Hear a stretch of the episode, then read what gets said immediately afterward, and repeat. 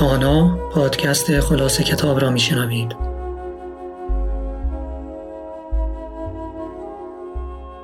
به نام خدا. درآمدی جدید به فلسفه اخلاق نوشته هری جی گنسلر ترجمه حمیده بحرینی. خلاصه فصل هشتم قاعده زرین. قضیه قاعده زرین می‌گوید با دیگران فقط طوری رفتار کن که رضایت می دهی در همان موقعیت با تو رفتار شود. بر اساس قاعده جمع این دو ممنوع است. من کاری را نسبت به کسی انجام می دهم دلم نمی خواهد در همان موقعیت کسی نسبت به من همان کار را انجام دهد.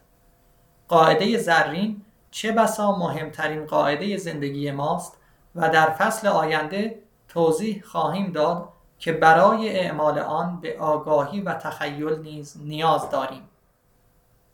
هشت یک قضیه قاعده زرین برای آنکه قاعده زرین را اعمال کنیم باید اولا از تأثیر رفتار خود بر دیگران آگاه شویم و ثانیا خود را به جای دیگران در معرض همان رفتار تصور کنیم این قاعده از اصول سازباری است یعنی سازباری رفتار و خواسته را بیان می کند و بنابراین جای هنجارهای معمول اخلاقی را نمی گیرد و راهنمای درست و نادرست نیست. این قاعده از باوجدان بودن و بیطرفی نتیجه می شود باوجدان بودن یعنی هماهنگی رفتارها و باورها و بیطرفی یعنی ارزشگذاری های مشابه در موقعیت های مشابه. قاعده زرین بدین ترتیب محصول و نتیجه آن دو شرط و لذا یک قضیه خواهد بود.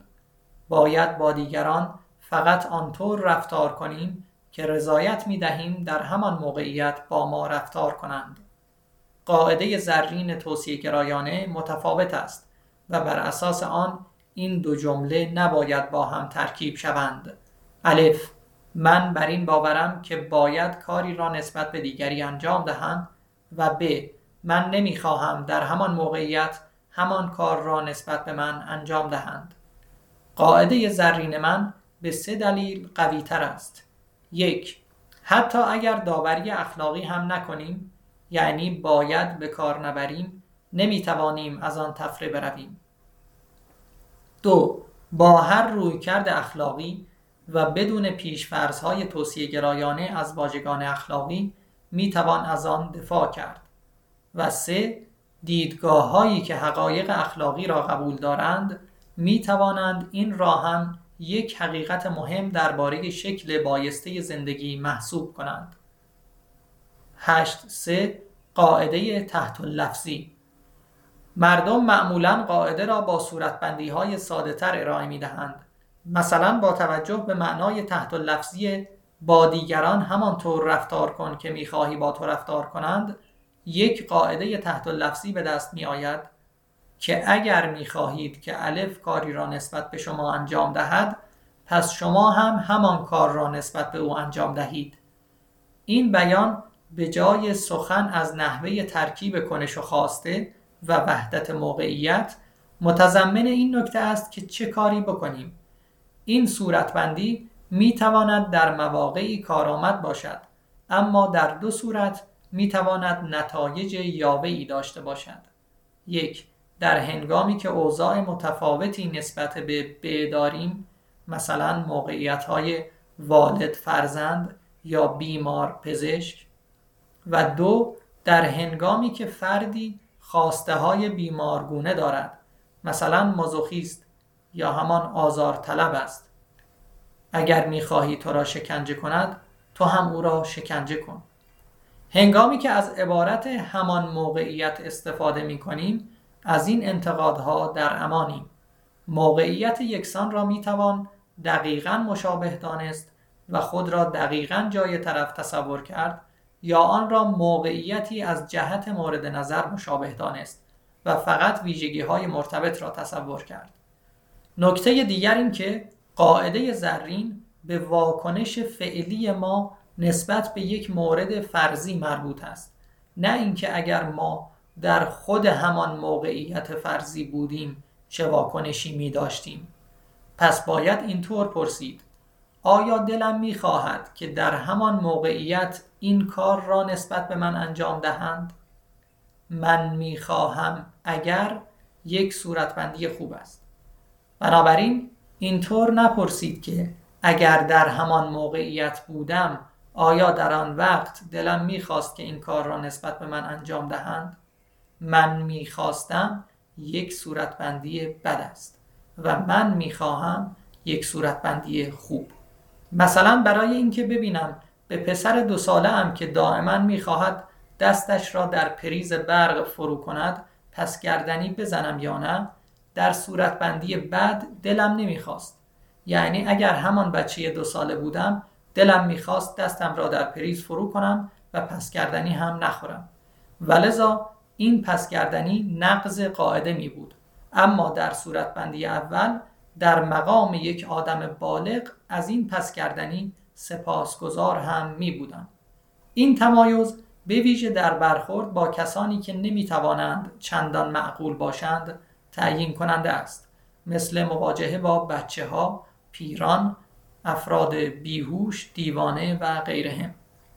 گاهی هم ما سازواری قاعده زرین را رعایت کرده ایم اما کارمان نادرست است مثلا از سر جهلمان گمان می کنیم این حقوقی که به کارگرمان می دهیم برایش مکفی است.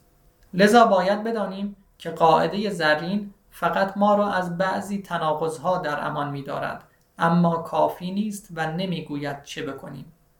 پس صورتبندی ما از قاعده زرین سه خصوصیت دارد. یک همان موقعیت. دو تلقی موجود درباره یک موقعیت فرضی. و سه یک صورت از ترکیب نکنید. هشت سه آزار طلب ها یا مازوخیست ها قاعده تحت اللفظی می تواند برای کسانی که خواسته های شرارت آمیز دارند مجوز شرارت صادر کند. اما ما تا الان ابزارهایی برای پاسخ به آن پیدا کردیم. برای پاسخ به اشکال آزار طلب باید سه جهت کار را ببینیم. یک وادار کردن او به تصور خود در موقعیت دیگران. دو در یاد داشتن این که قاعده صرفا یک قاعده سازواری است. و سه پیدا کردن راهی برای خواسته های نامعقول. مورد آخر در فصل بعد بحث می شود سام آزارطلب که در فکر شکنجه الف است باید از خود بپرسد آیا دلم می‌خواهد که اگر درست جای الف که آزار طلب نیست می بودم شکنجه می شدم؟ اگر یک آزار طلب معمول باشد پاسخش منفی است. اما فرض کنیم که آنقدر از خود متنفر است که پاسخش مثبت است. آیا قاعده از او می‌خواهد که الف را شکنجه کند؟ نه. قاعده چیزی نمی‌گوید. فقط مانع ناسازواری است. همچنین این قاعده نمی‌تواند نشان دهد و فرض بگیرد که خواسته های ما خواسته های خوبی هستند. نقطه ضعف قاعده این است که در اینجا سام با شکنجه دیگری آن را نقض نکرده است. اما باید بدانیم که این امر قاعده را نقض نمی کند. سازواری با این قاعده لازم است اما کافی نیست. برای نقادی به ابزارهای دیگری نیاز داریم. شاید لازم باشد به او نشان دهیم که خواسته های بیمارگونه دارد و باید مثبت نگر باشد و غیره اگر این قاعده با عوامل دیگری مثل معرفت، آگاهی و قوه تخیل و خواسته های بخردانه ترکیب شود بهترین کارایی را دارد. هشت چهار پرسش هایی درباره قاعده زرین یک آیا افراد بسیاری با قاعده زرین موافقند؟ بله این قاعده در ادیان و فرهنگ‌های گوناگون تأیید شده و می‌تواند معیاری برای رفع تعارضهای آنان باشد. دو قاعده زرین با فرمان به همسایت مهر بورز در کتاب مقدس چه ارتباطی دارد؟ آن فرمان بیشتر انگیزش مهرورزی را مشخص می کند تا ترغیب شویم دقدقه همسایگان را داشته باشیم لذا بیشتر مکمل قاعده زرین است عشق برترین انگیزه برای پیروی از قاعده زرین است اما می توان انگیزه های فروتری هم در آن داشت قاعده زرین در سه گام روشی علمی برای عمل به آن فرمان ارائه می دهد. یک همسایمان را تا آنجا که می توانیم بشناسیم. دو با دقت هرچه بیشتر خود را جای او تصور کنیم و سه طرز رفتار ما با او فقط به گونه ای باشد که دوست داریم در همان موقعیت با ما همان رفتار شود. سوال سوم آیا قاعده زرین خلاصه کل اخلاق است؟ بستگی به منظورمان دارد. اگر دنبال اصلی هستیم که هر وقت آن را با مقدمات ناظر به واقع ترکیب کنیم به ما بگوید چه بکنیم؟ نه. قاعده زرین به روح اخلاقیات توجه دارد و توجه ما را به استدلال معطوف می کند. با خودخواهی مقابله می کند و آرمانهایی مثل انصاف و دقدقه دیگران داشتن را به صورت ملموس به کار می گیرد.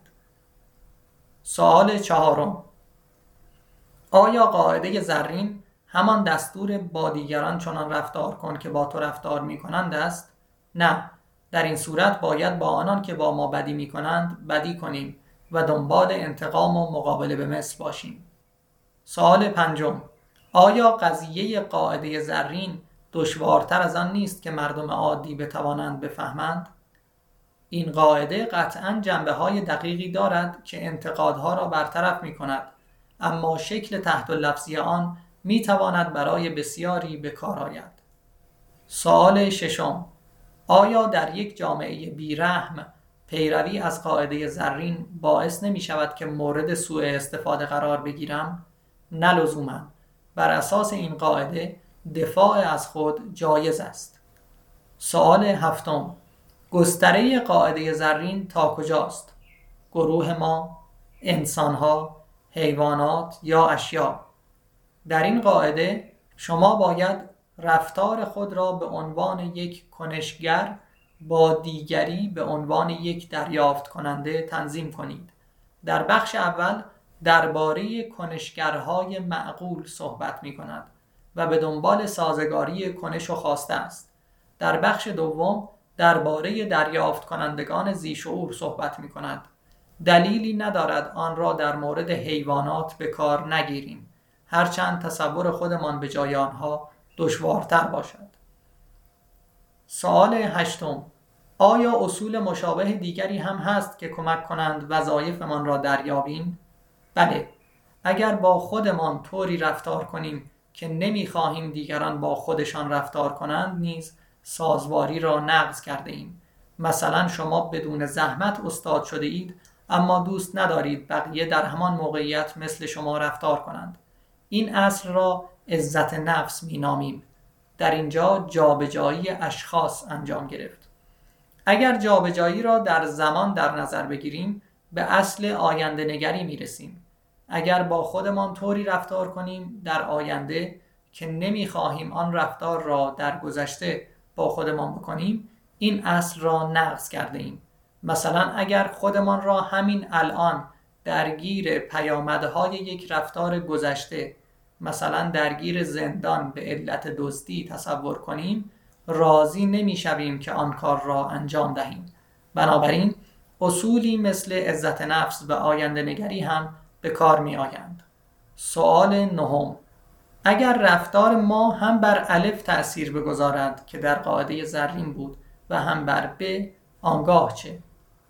در اینجا باید قاعده را در مورد هر دو رعایت کنیم. مثلا در گزینش کاری میان آن دو. در ضابطه قانون جهانی این حرف با ظرافت بیشتری آمده است.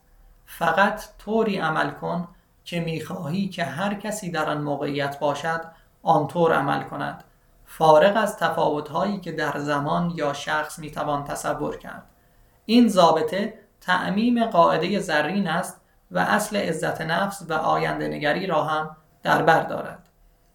سوال دهم. آیا می توانید اصول سازواری را خلاصه کنید؟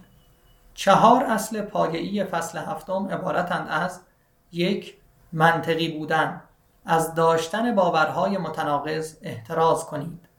دو سازواری اهداف وسایل. وسایلتان را با اهدافتان هماهنگ کنید. سه با وجدان بودن. کارها، تصمیمها، مقاصد و خواسته هایتان را با باورهای اخلاقیتان هماهنگ کنید. و چهار بیطرفی درباره کارهای مشابه ارزشگذاری های مشابه داشته باشید. فارغ از اینکه افرادی که دستن در کارند چه کسانی اند. چهار اصل فرعی این فصل عبارتند از یک قاعده زرین. با دیگران فقط طوری رفتار کنید که رضایت می دهید در همان موقعیت با شما رفتار شود. دو عزت نفس. با خودتان فقط طوری رفتار کنید که می خواهید دیگران در همان موقعیت با خودشان رفتار کنند.